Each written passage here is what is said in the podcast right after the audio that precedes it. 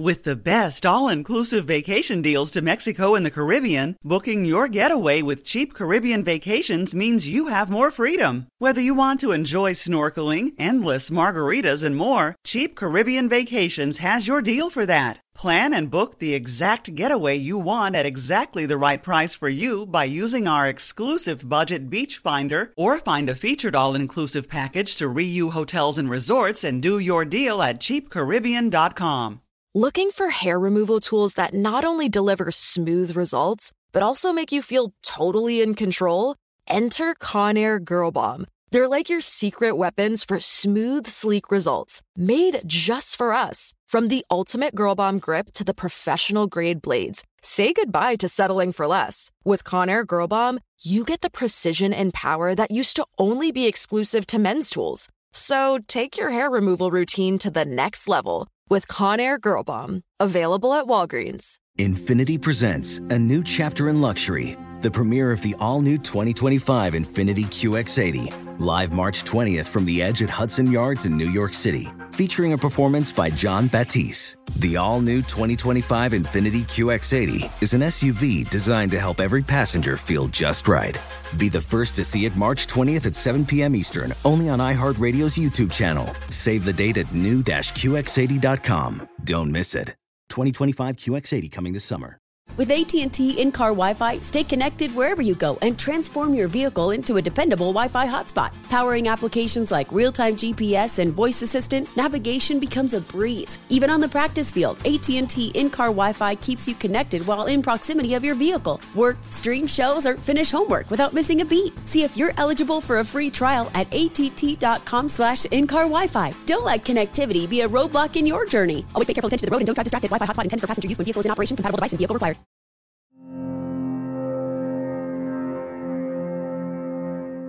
Will writers and artists and musicians become unemployed by AI? What are the new capabilities that we're seeing all around us? And what is this going to mean for human creativity? And what does this have to do with diamonds and Westworld and effort and Frankenstein and Beethoven and the Stark family in Game of Thrones? Welcome to Inner Cosmos with me, David Eagleman. I'm a neuroscientist and an author at Stanford University, and in this episode, I get to dive into something that's right at the intersection of science and creativity.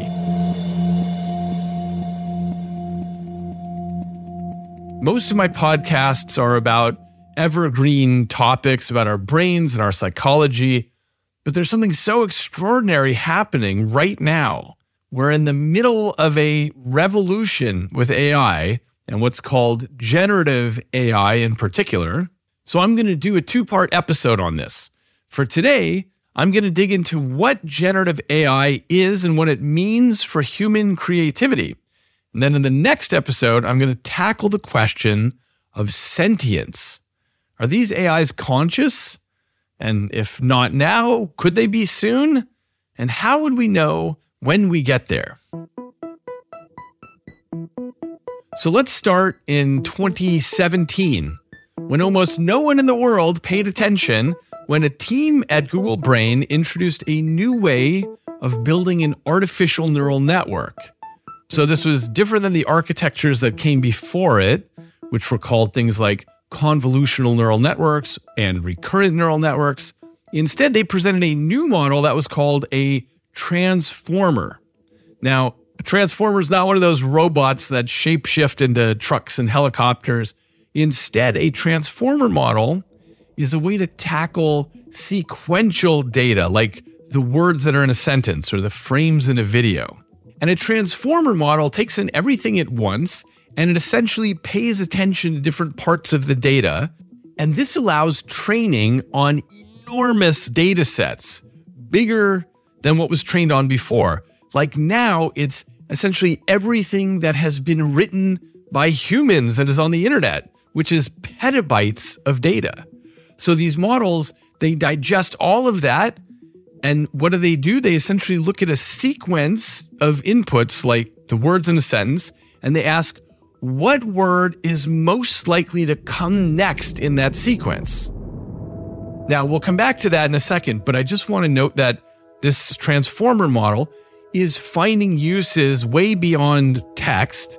So, for example, a recent Nature paper used this kind of model to look at amino acids, which run in a sequence to make proteins. And they looked at these chains of amino acids like text strings, and they set a major new watermark in determining how proteins fold, which is a very difficult problem. And people are using transformers for everything from making music to reading giant reams of medical records and so on. These transformer models are built into search already, and soon they're going to be in your phone and in your car and in your bank and in your doctor's office. So, what everyone in Silicon Valley is talking about is how this new kind of AI is going to disrupt the workforce. And a lot of people are thinking about white collar jobs that have traditionally required memorization of long textbooks. And these jobs, whether they're legal or medical, suddenly seem to be kind of outmoded. And so we're all thinking about what this means for the economy because so many jobs are going to be displaced by this new technology. Now, there's nothing totally new about this kind of worry because every generation sees new technologies take over old jobs. That's natural. And we don't lament the fact that we don't have elevator operators anymore, or switchboard operators at telephone companies, or factories that make VCRs or eight track tape players, because new technologies continuously replace the old and industries change and people adapt. But the concern that we're seeing with the AI revolution is the speed of it. It's probably the case that we've never before had a move forward in technology that's so unbelievably rapid. So, this is why everyone's talking about this with a different point of view than we did with previous innovations. But I want to zoom in on something a little different for this episode. I want to know what this all means for human creativity. Because the thing to note is these models have been trained up not just on the handful of novels and conversations and schoolwork that you have experienced on your thin trajectory through space and time, but they have been trained with everything that's ever been written by humans every textbook, every article, every poem, every blog post, every novel. We're talking 71 billion web pages and hundreds of trillions of words. It's something that's so far beyond any human's capacity to consume even a fraction of it or to really imagine a corpus of text that large. Oh, and by the way, it has a perfect memory for every word that it's read. So now you're talking about a system that's not the same as a brain, but is incredibly powerful at generating text or visual art or music and soon video. And so while we'll talk about sentience next week, this week I want to address a social point that has quickly risen to the surface, which is what will all this mean for human art and human creativity? Personally, I'm working on my next several books right now, and these are all projects that have spanned years. And so I'm fascinated and terrified about whether AI is going to replace me as a writer. What does this kind of new AI mean for writers, for visual artists, for musicians who studied their whole lives to be able to compose a beautiful piece of music? Is human creativity destined for the dustbin of history? So let's start with the downside of these models. So, in my book Livewired, I talked about how AI algorithms don't care about relevance. They memorize whatever we ask them to. So now this is a very useful feature of AI, but it's also the reason AI is not particularly human like because AI models don't have any sort of internal model of the world. They have no idea what it is to be a human and have drives and concerns. They don't care which problems are interesting or germane.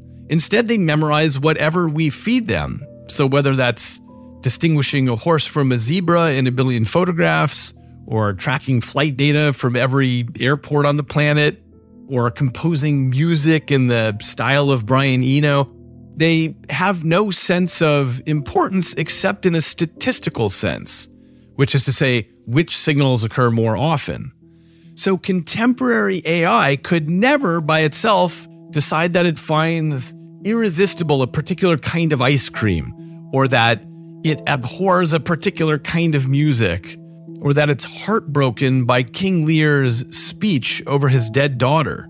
So AI can dispatch, you know, 10,000 hours of intense practice in 10,000 nanoseconds, but it doesn't care about any zeros and ones over any others.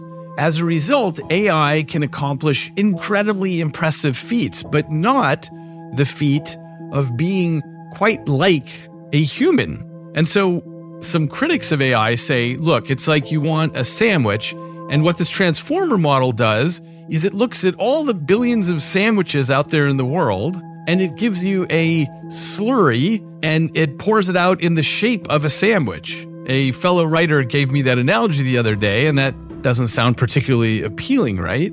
And yet, these AIs have massively surprised us. The text generation is so good, it's so complete, it's so human like that we find ourselves not so much in the phase of invention, like with all the machines we've made before. Instead, the whole scientific community is finding itself in a process of discovery.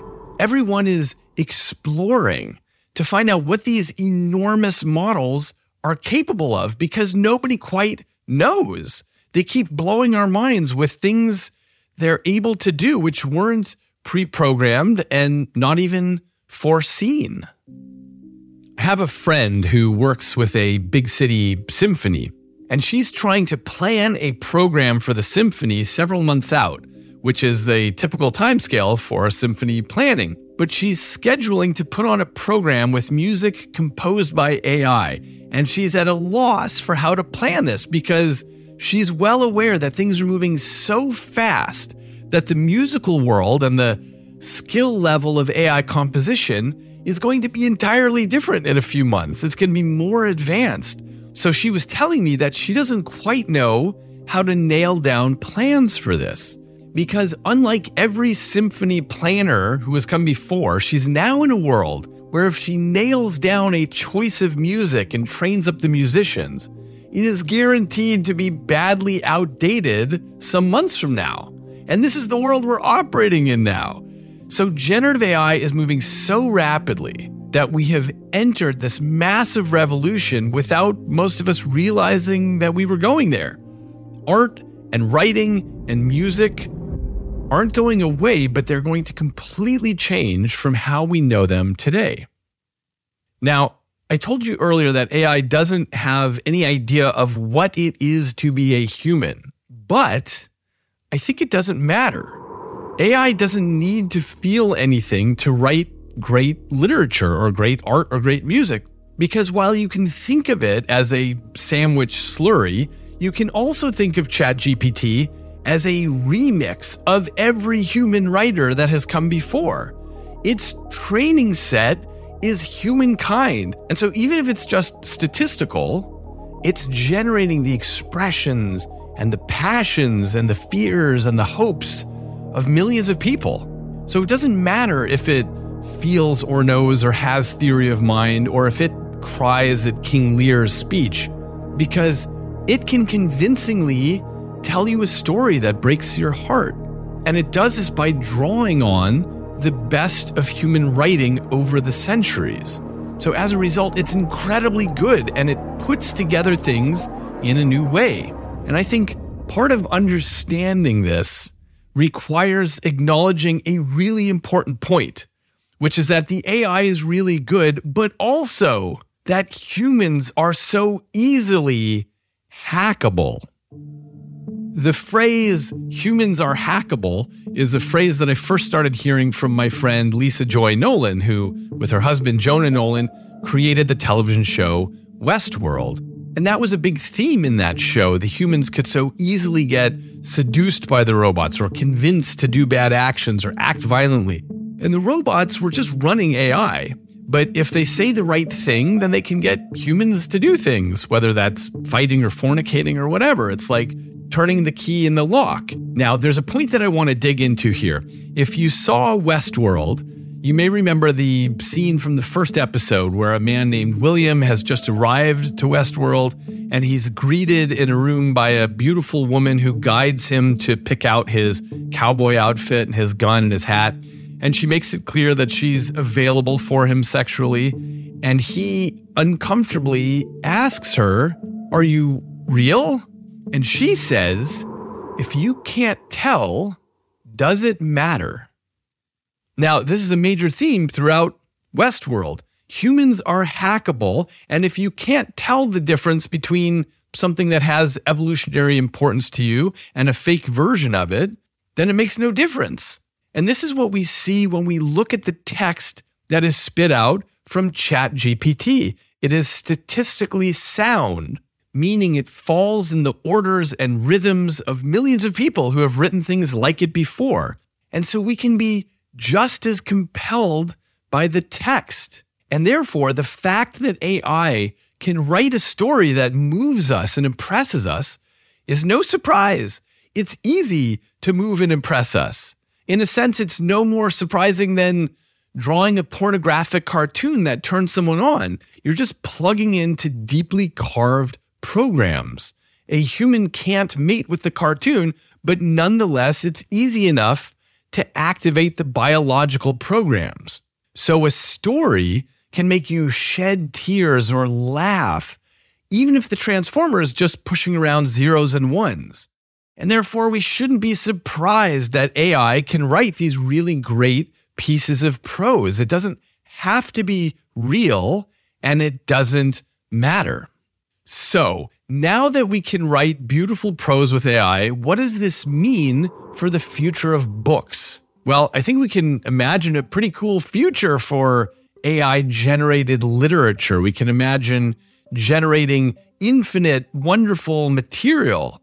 And you know what? Back in the day, kings and emperors had poems written that were bespoke. The poems were written just for them. And now it's going to be trivial for us to all live as royalty, having bespoke literature written just for us as much as we want, as often as we want, in seconds. And maybe we'll come to enjoy dynamic novels, by which I mean a piece of literature that's not pre written, but instead is written on the fly, depending on the decisions that you make, like a choose your own adventure. So you say, this is a good book so far. Now I want to see what happens if I go in the neighbor's door and get a view on his life, or the mailman's life who just passed by, or the traffic cop. And the book just keeps writing itself on the fly. Thousands of pages that end up being unique for me, for you, for everyone as they go on their own adventure. Instead of having some poor author who has to write every possible branching path. Now there's no need to do that. You just generate it on the fly. So now we'll all get to experience literary worlds that are infinite in all directions. So, in that light, it certainly seems that AI is going to replace human creatives. It can do things better and millions of times faster, and it can be there to write the next pages according to your wishes. So it looks like writers are going the way of the mastodon. Or are they? I think the real story is not so simple.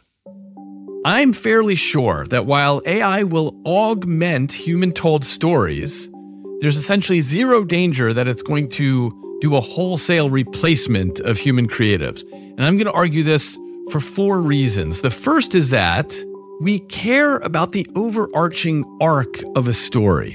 And at least at the moment, AI can't even come close to constructing this.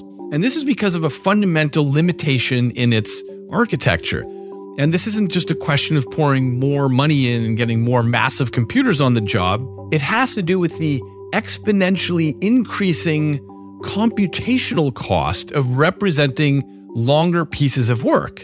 So currently with ChatGPT 4, it looks at the past 4,096 tokens, which is about 3,000 words, and it decides what the most likely next word is.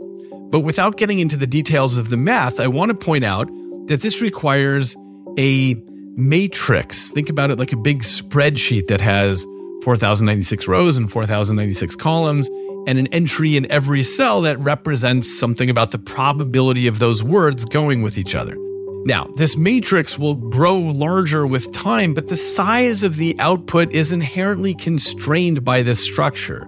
And as a result, ChatGPT is perfect for poems or blog posts or small articles, but not something the size of a novel. Why? Because a novel has arcs and plot twists and cleverly planted clues and cliffhangers, and all of these operate at a longer time scale. So a human author mentally zooms in and out such that their stories have this sweeping arc to them. So, for example, in a mystery novel, we get to the end and we realize that all the clues and the red herrings we saw were subservient to the solution to the mystery, which of course the author knew from the beginning. And the author was just spooling out clues to you one at a time. In writing, you often have to know the end to structure the beginning and the middle. And this is, by the way, why ChatGPT can't make up a new joke, even though it can repeat jokes that are already made.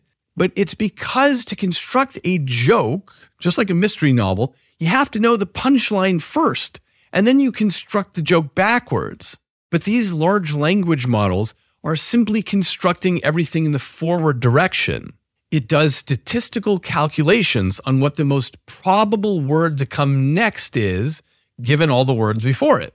So, coming back to the long arc, if you watched all eight seasons of Game of Thrones, for example, or you read those books, you come to care about these characters because you've been with them through so many trials and you feel like you know them and understand them and you can predict things about their behavior and you're invested in their long term trajectories. So all the children of the Stark family end up scattered in different directions in the world. And then in the final season, they end up reconvening after what seems like a lifetime of adventure. They're all back together for the final big showdown with the Night King. And when we watch the series and we get to season eight, we think, wow, I didn't see that coming, that they're all back together now. And now this story has a beautiful shape to it. I'm really in the hands of a professional here. At least with our current AI architectures today, it's impossible to achieve that, except possibly in a few thousand word version, because ChatGPT is playing its statistical game. And of course, it's playing it extremely well and successfully. But the trick to recognize here is that it is amazing at the level of paragraphs and possibly a few pages, but not at the level of thinking about the details of a 500 page novel or a two hour movie screenplay or an eight season epic. It's great at this small stuff because it can do that with statistics, but it's fundamentally limited for the longer stuff because it has no way to zoom out and think about the crops that it wants to plant for the long game. Okay, you might say, fine, maybe we'll get there at some point, but even for now, couldn't you build a big story out of smaller chunks?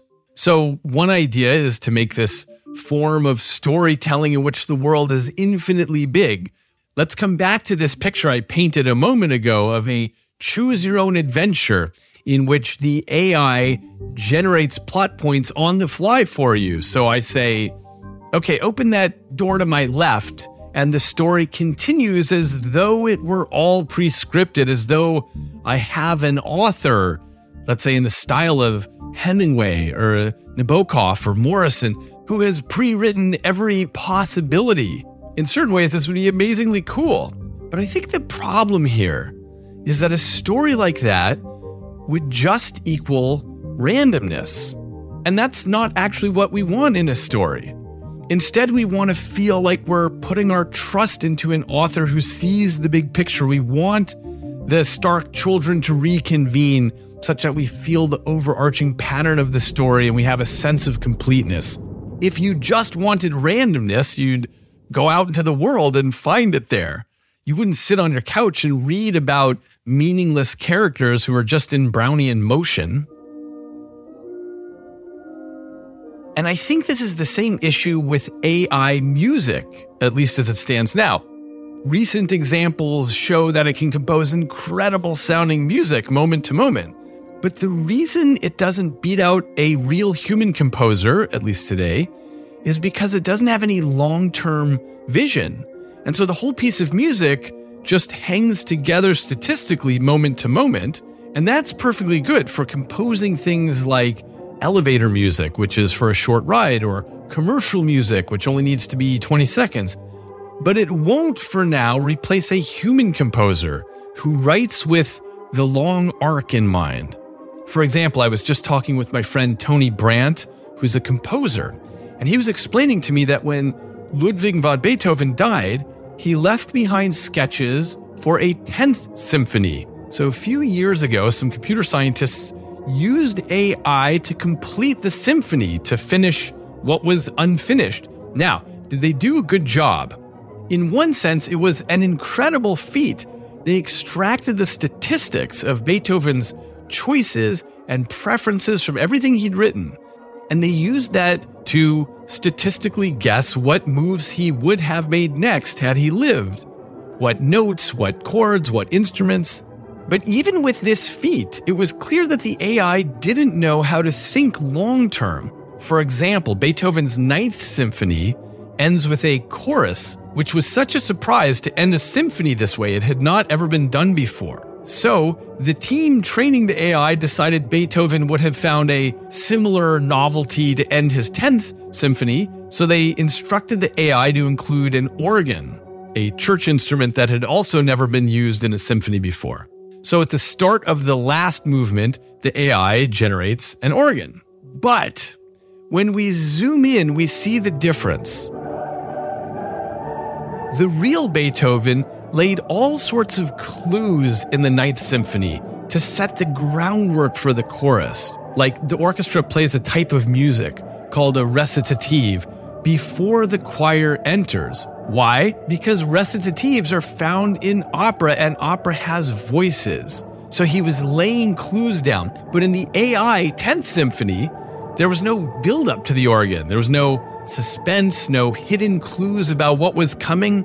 The AI didn't know how to prepare the organ's arrival, how to give it the significance that's there for experts who listen for arcs that build through time. So, at least for now, AI is useful at writing brief articles and composing short ditties, but it doesn't have the architecture to write long pieces that humans love to create and consume.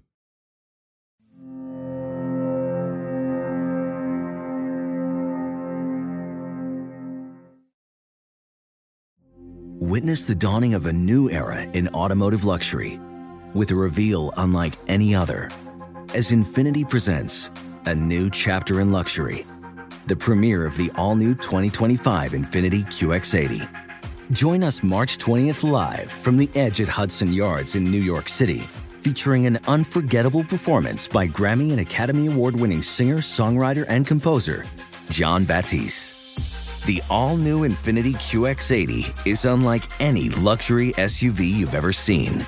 Smart enough to anticipate your needs, even before you do. Every line, curve, and detail was thoughtfully crafted so everything for every passenger feels just right. Don't miss it. Mark your calendars and be the first to see it March 20th at 7 p.m. Eastern, only on iHeartRadio's YouTube channel. Save the date at new-QX80.com. 2025 QX80 coming this summer. Hi, it's Gabby Reece, and this podcast is powered by Laird Superfood, a brand that's truly close to my heart because it was founded in my kitchen by my husband, big wave surfer Laird Hamilton. Today, Laird Superfood boasts an amazing lineup of products all crafted with the highest quality plant based ingredients. Think functional mushrooms, real fruits and veggies. What makes us unique? We're committed to using only real ingredients, no artificial and no natural flavors.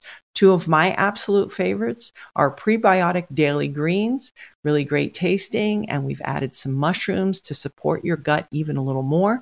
Then there's our instant latte lineup. We've got instant mocha, instant latte, chai. If you want to discover Laird Superfood, you can do it at your local retailer on Amazon or at lairdsuperfood.com. And if you put in the code GABBY2024 on our website, you'll get an exclusive 20% off your first purchase. This is Amy Brown from Four Things with Amy Brown. Today, healthier is happening at CVS Health in more ways than you've ever seen. It's wellness destinations for seniors, including select locations with Oak Street Health and CVS Pharmacy. It's doctors, nurses, pharmacists, and everyone in between offering quality care and support virtually in person and on the phone. It's in home evaluations through Signify Health and meeting mental health needs through Aetna. And those are just a few of the ways that healthier is happening. To see more, visit cvshealth.com slash healthier happens together. CVS Pharmacy, Oak Street Health, CVS Specialty, Signify Health, and Aetna are part of CVS Health. Eligibility and services vary by location and individual. Okay, quick math. The less your business spends on operations, on multiple systems, on delivering your product or service, the more margin you have and the more money you keep. Obvious. But with higher expenses on materials, employees, distribution, and borrowing, everything costs more. So to reduce costs and headaches, smart businesses are graduating to NetSuite by Oracle. NetSuite is the number one cloud financial system, bringing accounting, financial management, inventory, HR into one platform with one source of truth. With NetSuite, you reduce IT costs because NetSuite lives in the cloud with no hardware required, accessed from anywhere. You cut the cost of maintaining multiple systems because you've got one unified business management suite. And you're improving efficiency by bringing all your major business processes into one platform, slashing manual tasks and errors. Over 37,000 companies have already made the move. So do the math. See how you'll profit with NetSuite. Now through April 15th, NetSuite is offering a one-of-a-kind flexible financing program. Head to netsuite.com slash stereo right now. netsuite.com slash stereo. netsuite.com slash stereo.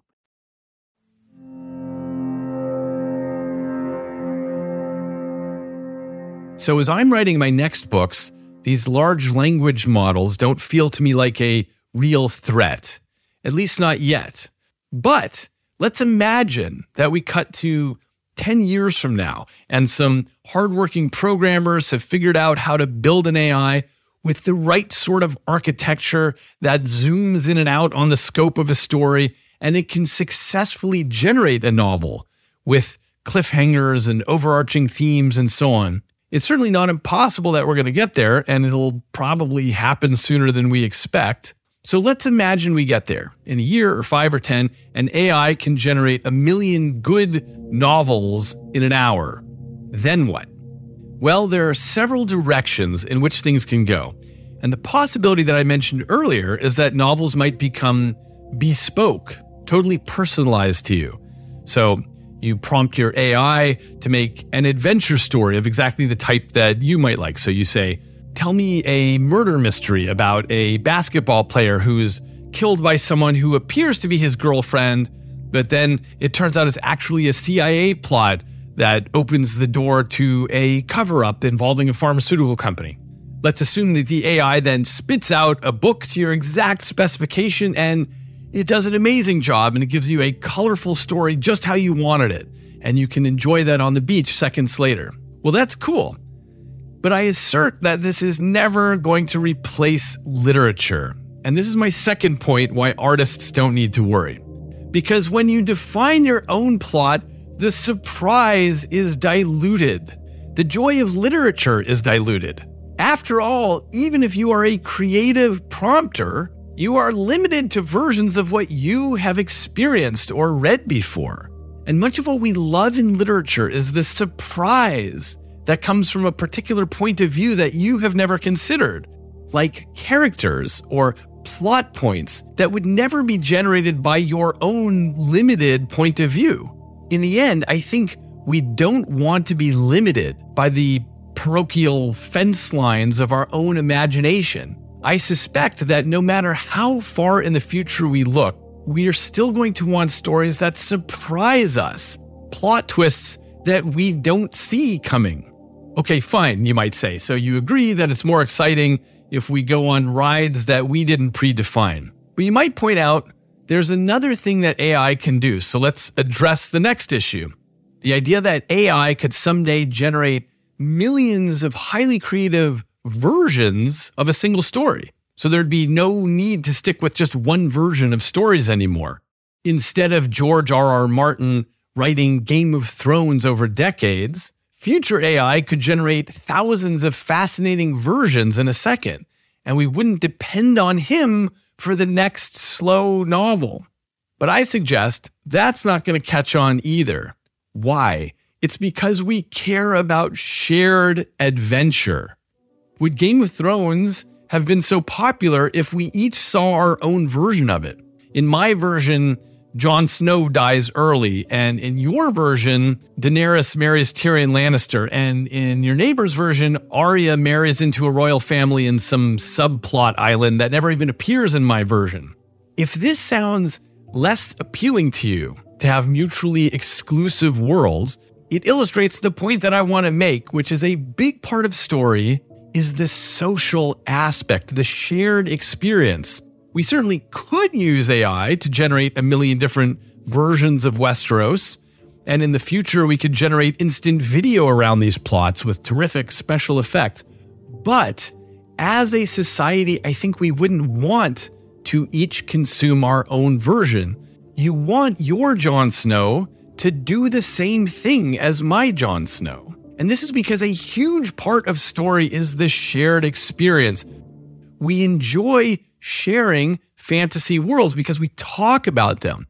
This is why we do book clubs, so we can sit around and discuss something we all shared together. All the time, I hear people say, Hey, did you see the latest episode of The Peripheral or Jack Ryan or Severance or Star Trek or whatever? And our love of communal stories stems partially from our need for shared references. For example, I'm always making references to how Neo in The Matrix saw in slow motion. And that's decades after that movie came out. But it serves as a quick, culturally shared way that we can talk about concepts. We all have quick cultural references for time travel, where people say, Beam me up, Scotty, when they're talking about teleportation, or we reference Obi Wan Kenobi when we say, May the Force be with you, or we reference Ex Machina or Westworld as a shorthand for AI going bad. And take this as an example. Imagine that you could generate a fantasy football game with your favorite players from any decade on one team versus players on another team, and you can now watch a full football game from stem to stern. But would you if no one else ever saw that game? In other words, would you follow teams all the way through the World Series if it was purely AI generated plays and games? I know that people might have different opinions on this, but to me, that sounds not the least bit appealing. Why? It's because a giant part about sports is the culture of talking about the game. Hey, did you see that play last night? Can you believe that shot he took? Can you believe the call that ref made? And stories are analogous to sports in this way. We come to our book clubs to take the world that we read in solitude and find a community with other people who were there with us from their own living rooms. So I suggest that as a culture, we are always going to desire and need a shared vocabulary. And the only way to grow that is to watch the same movies and read the same stories. And that's why I predict that while individualized stories might find niche audiences, it won't replace our need for shared stories. This is an interesting dimension of literature that's not typically considered. Story gives us social glue. Okay, fine. So let's assume that at some point AI could write a story that's so evocative and beautiful that it becomes a shared story an adventure which everyone taps into and enjoys. And now we arrive at my fourth point about why AI won't totally displace creatives. And that is the question of whether we get something more out of a piece of literature or art if we feel there's a heartbeat behind it. I read a beautiful quotation in The Atlantic about a decade ago. Quote, one of the only requirements for literature is that the reader can feel a heart pulsing back from them on the other side of the page. The heartbeat matters because when we read, we consider the intention of the author. We think, oh, this is Mary Shelley, whose mother died a couple of weeks after she was born, and she had a troubled childhood, and her father homeschooled her, and she married the romantic poet Percy Bysshe Shelley. And he was already married, and his wife committed suicide, and they moved to France, and she came back pregnant, and they were destitute, and their daughter died. And then they went to spend a summer in Geneva with friends, and they each set out to write a ghost story, and she ended up writing Frankenstein. So we read her novel and we think, this is her voice and this is her viewpoint on the world. And these were the things that she knew and the things she didn't know and the things she couldn't know. It isn't just the piece of art itself, it is the artist behind the art that colors our experience. So imagine we get ChatGPT to adopt Mary Shelley's style and write a story involving cell phones and electric cars. It might be interesting and amazing, but I suggest we wouldn't enjoy it as much because we would recognize there's no unique human, no unique beating heart who had the experiences enslaved over the words. Now, you could argue that almost all of the authors we enjoy, we live apart from them in space or time and we'll never meet them, and we just have the vaguest sense of their existence. And that might be true. But it's still worth noting that we know fundamentally that they are human and they are like us in some way. They may be more successful or more impoverished or maybe from a different country, but we know that fundamentally they are fellow travelers with us on the human journey.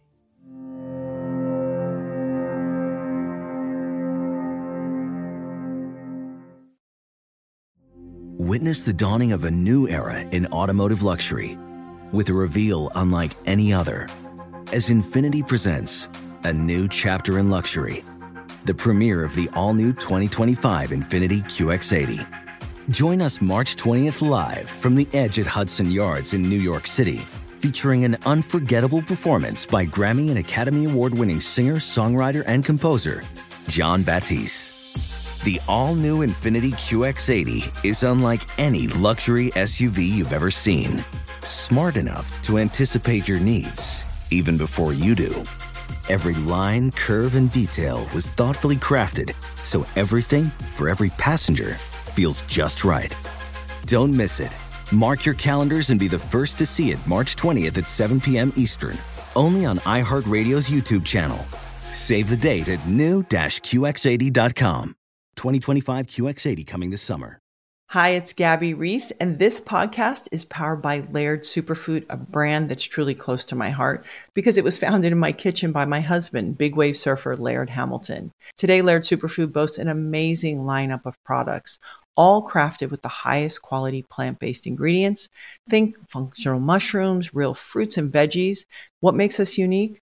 We're committed to using only real ingredients, no artificial and no natural flavors.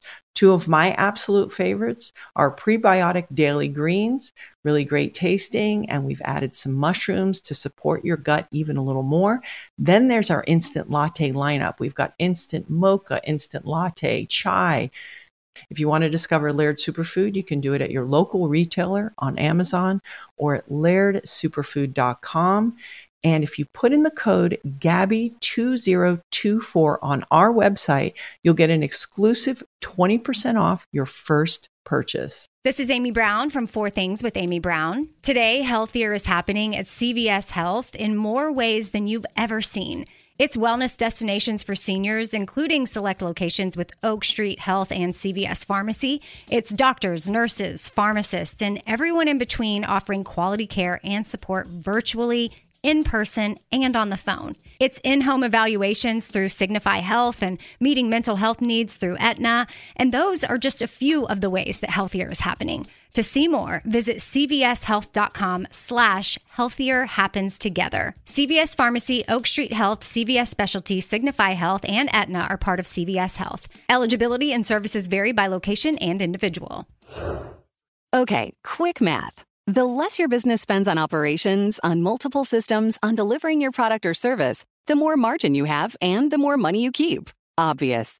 But with higher expenses on materials, employees, distribution, and borrowing, everything costs more. So to reduce costs and headaches, smart businesses are graduating to NetSuite by Oracle. NetSuite is the number one cloud financial system, bringing accounting, financial management, inventory, HR into one platform with one source of truth. With NetSuite, you reduce IT costs because NetSuite lives in the cloud with no hardware required, accessed from anywhere. You cut the cost of maintaining multiple systems because you've got one unified business management suite. And you're improving efficiency by bringing all your major business processes into one platform, slashing manual tasks and errors. Over 37,000 companies have already made the move. So do the math. See how you'll profit with NetSuite. Now through April 15th, NetSuite is offering a one-of-a-kind flexible financing program. Head to netsuite.com slash stereo right now. netsuite.com slash stereo. netsuite.com slash stereo.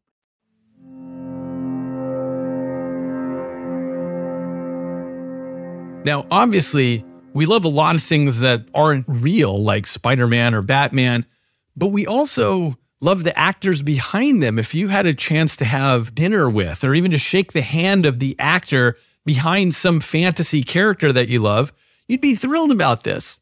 Now, I think that leads to an interesting open question about some of these new avatars that are hitting the scene with hundreds of thousands of followers on Twitter even though they're fake, they're just avatars, they're not real people.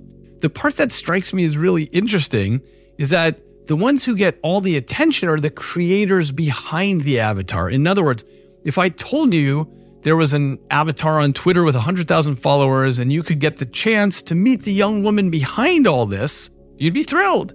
What this tells me is that we are compelled by the heartbeat that is just behind the actor or the avatar in many ways, that's more interesting to us than the actor or the avatar themselves. Now, I don't think this goes on infinitely, so let me just address a counterpoint. You might say, well, does that mean that if AI generated a thousand novels in a second, that I'd be really interested in meeting the team of young programmers behind that? I don't think so, because meeting the programmers doesn't expand your understanding of the story, but meeting an author who poured her heart into the story for years, that does shape and color and expand your understanding. And by the way, beyond writing, I think this applies to musical composers and visual artists in the same way. And in fact, to all human endeavors. I was just talking with a neighbor of mine. He and I spend a lot of time on airplanes flying to some city in the world to give a talk he just got a 3D scan and a high resolution avatar of himself made. And he can combine that with ChatGPT to make his avatar give little speeches. And so he and I were really chewing on this because the question is the next time he gets invited to speak on some stage in some random city around the world, can he just have the avatar give the speech online instead? Will conferences still want him to fly across the globe to give a talk, or will the avatar be good enough and save a lot of expense and plane fuel? Possibly. But the flip side is do people value going to the talk because of the beating heart on the stage? And my long bet is that conferences will continue to invite flesh and blood humans because audiences are humans who care about other humans. So when it comes to legal documents, if AI can do it better, awesome. When it comes to medical diagnoses, if AI can do it better, awesome. When it comes to hearing a speaker on the stage with his or her imperfections and limited knowledge and fundamentally human nature, I'm going to take the bet that that is going to last. And beyond just appreciating the reality of another human, this may be for another reason as well. An interesting psychological effect that I think is going to be at play here. This is what I'm going to call the effort phenomenon. I'll give you an example of this. A well known colleague of mine here in Silicon Valley recently announced that he had published a book, half written by him and half written by AI. And when I first heard about this, I thought, I wish I wanted to read this, but I don't. Now, I did take a look at the book, and there are clever insights, and it's well written, but I'm simply not that inspired to read something that's even half written by AI. because it makes me feel, perhaps unfairly, that he didn't put in the normal amount of effort. My analogy would be if Picasso said, Hey, will you buy this painting? My students painted most of it, but then I finished it off and put my signature on it. It feels like it would be slightly less valuable. So let's return to that scene in Westworld where William asks the host, Are you real? And she says, If you can't tell, does it matter? Because this is the question that comes up about a novel. If I spend seven years writing a novel, and if ChatGPT or Google Bard spits out a novel that's word for word equivalent, does it matter? And I think perhaps surprisingly, the answer is yes, it matters. We care about the effort that went into it. If I were to show you two pieces of artwork that someone had done, and one of them just involves painting a single dot on the middle of a big white canvas, and the other one is the person carefully gluing marbles one on top of each other until they balance eight feet high. You may have a preference for looking at one or the other, but just think about how much money you would, in theory, be willing to pay for each of these. If you're like most people, you think the thing that took a lot of effort is worth more. There have been psychology studies on this since the 1950s, it's difficult for people to separate out the effort that went into something from its value. In other words, the effort is used as a shortcut for understanding quality. For example, in one paper done by Kruger et al., they had people rate a poem or rate a painting or rate a suit of armor. And the people generally thought it was better quality and worth more money, and they liked it better if they thought it took more time and effort to produce. A friend of mine uses the example of diamonds. People will pay much more money for a real diamond with flaws than they will for a synthetically grown diamond from a laboratory that has no flaws at all. Now, why would you pay extra money for flaws? Part of this has to do with the notion of effort. The real diamond was produced by Mother Nature over millions of years of compression. So it's a very special thing that took quote unquote effort on the part of Mother Nature. But the lab grown diamond, that can be done in a day and a half. And so even though it's more perfect, it is less valuable because it just took less time to make it. We actually pay for flaws. Now, I'm not arguing that we can't be fooled at some point into loving AI generated literature. It seems quite possible to me that in the future there will be novels written by AI, and we might not always know it because the AI will also generate a false story about the author, complete with a biography and a generated photograph. My assertion is simply that faking it is going to be an important part of what the AI will need to do because it's more difficult to become invested in something that we think is simply doing massive statistical calculations rather than having a private, limited internal life. We care about other humans. So, what's the big picture? My friend Kevin Kelly suggested to me the other day that generative AI may play a role that's analogous to the invention of the camera what happened at that moment in history was that painters lamented that this was the end of painting because you could now capture anything instantly with the click of a button and you could capture it with zero mistakes. So, why would you sit there with a paintbrush and painstakingly try to capture every detail by hand? At that moment in history, it seemed clear that painters were done for. But as it turns out, photographs ended up filling a different niche. Absolute realism wasn't the only end goal of art. People didn't only want a maximally realistic print of a scene, they also wanted swirls and amazing color, and more importantly, things that didn't exist in the outside world. So, canvas painting remained an active field even while photography grew and ended up flowering on a neighboring field. So, one possibility is that AI generated literature will not foment a takeover, but instead, it's going to fill a new niche, one that we don't quite see yet, but it isn't the same plot of land. And I think there's one more possibility for where this could go for writers, not now, but in the coming years. And for that, I want to tell you what happened with the world champion Go player Ke Jie. He was the world's number one player at Go, which is the game in which you use those small black or white rocks to define your territory and try to surround your opponent. So in May of 2017, he faced off against an AI program called AlphaGo, which was designed by DeepMind. And AlphaGo had been trained on millions and millions of games of Go. So it had deeply absorbed the statistics of possible plays. So they played the first game and Jie lost. AlphaGo had pulled moves that none of his human opponents had ever thought of. And then Jie lost the second game. The AI had won over a human in a game that's way more complex than chess. And subsequent versions of the AI are no doubt going to continue to win ever more. But that's not the interesting part of the story. The interesting part is what happened next. So Jie got over his embarrassment and he became mesmerized by what had just transpired and he studied the games that he lost. Before he played AlphaGo, Jie had won a majority of the games against his human opponents, but afterwards, he found he was able to beat his human opponents even more easily. After his species shaming defeat in 2017, he went on to play 12 straight matches against humans and he won them all in a row. So, what had happened?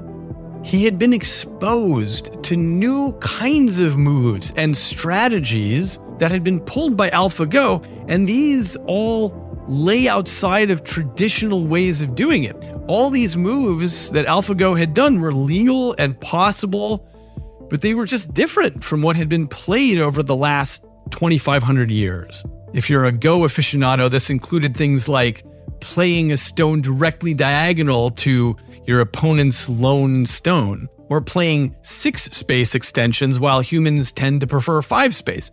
Anyway, Jie reported that playing against the AI was like opening a door to another world. Once he was exposed to these alien gameplays, he incorporated them. And this story, I suspect, typifies the future as humans and machines interface. Some people are worried that AI is going to take over, but we will continue to adapt as well. We will become better writers as we see examples that are allowed by the language, but no one had ever tried it, or visual art techniques that involve moves that are allowable, but culturally we just never thought to do it, or musical moves that are possible to do with notes but no one does them because traditionally we just wouldn't think of going there. Because fundamentally, as a writer, I think I'm doing all kinds of original things, but there's a very real sense in which I'm simply remixing what I've absorbed before. I interpolate between examples that I've seen. So even if AI is just interpolating, it's read billions of times more texts than I have. And so it can do very clever interpolations, and I can learn from that. A lot of people are worried that AI is going to leave humans far behind, and in many respects, that's true. But as computers improve, so will we. In the battle of man and machine, both are going to get better. And as we continue to adapt in parallel, the future definition of AI may well shift from artificial intelligence to augmented intelligence. In the best case scenario, this isn't going to be a war, but a collaboration. It's going to be an ongoing guided tour into areas that were previously just beyond our view. That's all for this week. To find out more and to share your thoughts, head over to eagleman.com slash podcasts. And you can also watch full episodes of Inner Cosmos on YouTube. Subscribe to my channel so you can follow along each week for new updates. Until next time, I'm David Eagleman, and this is Inner Cosmos.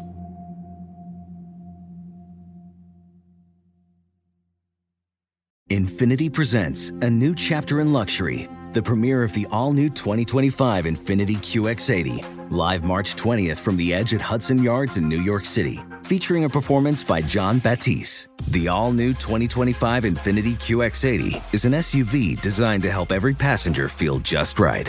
Be the first to see it March 20th at 7 p.m. Eastern, only on iHeartRadio's YouTube channel. Save the date at new-QX80.com. Don't miss it. 2025 QX80 coming this summer. With the best all inclusive vacation deals to Mexico and the Caribbean, booking your getaway with cheap Caribbean vacations means you have more freedom. Whether you want to enjoy snorkeling, endless margaritas, and more, Cheap Caribbean Vacations has your deal for that. Plan and book using our exclusive budget beach finder or find a featured all inclusive package to Hyatt Ziva Riviera Cancun at cheapcaribbean.com. That's cheapcaribbean.com. Your last day of vacation, and you found time for a deep tissue massage followed by a long mud bath, then a two hour nap. Because you're an American Express Platinum Card member and booked your stay at a fine hotel and resort through Amex Travel, which means a 4 p.m. checkout. And those relaxing vacation vibes can keep going at the airport in the Centurion Lounge. Just a splash. Before you board the plane, back to reality. See how to elevate your travel experiences at americanexpress.com slash with Amex. Don't live life without it. Terms apply. This is Amy Brown from Four Things with Amy Brown. Today, healthier is happening at CVS Health in more ways than you've ever seen. It's wellness destinations for seniors, including select locations with Oak Street Health and CVS Pharmacy. It's doctors, nurses, pharmacists, and everyone in between offering quality care and support virtually, in person, and on the phone. It's in home evaluations through Signify Health and meeting mental health needs through Aetna. And those are just a few of the ways that healthier is happening. To see more, visit cvshealth.com slash healthier happens together. CVS Pharmacy, Oak Street Health, CVS Specialty, Signify Health, and Aetna are part of CVS Health. Eligibility and services vary by location and individual.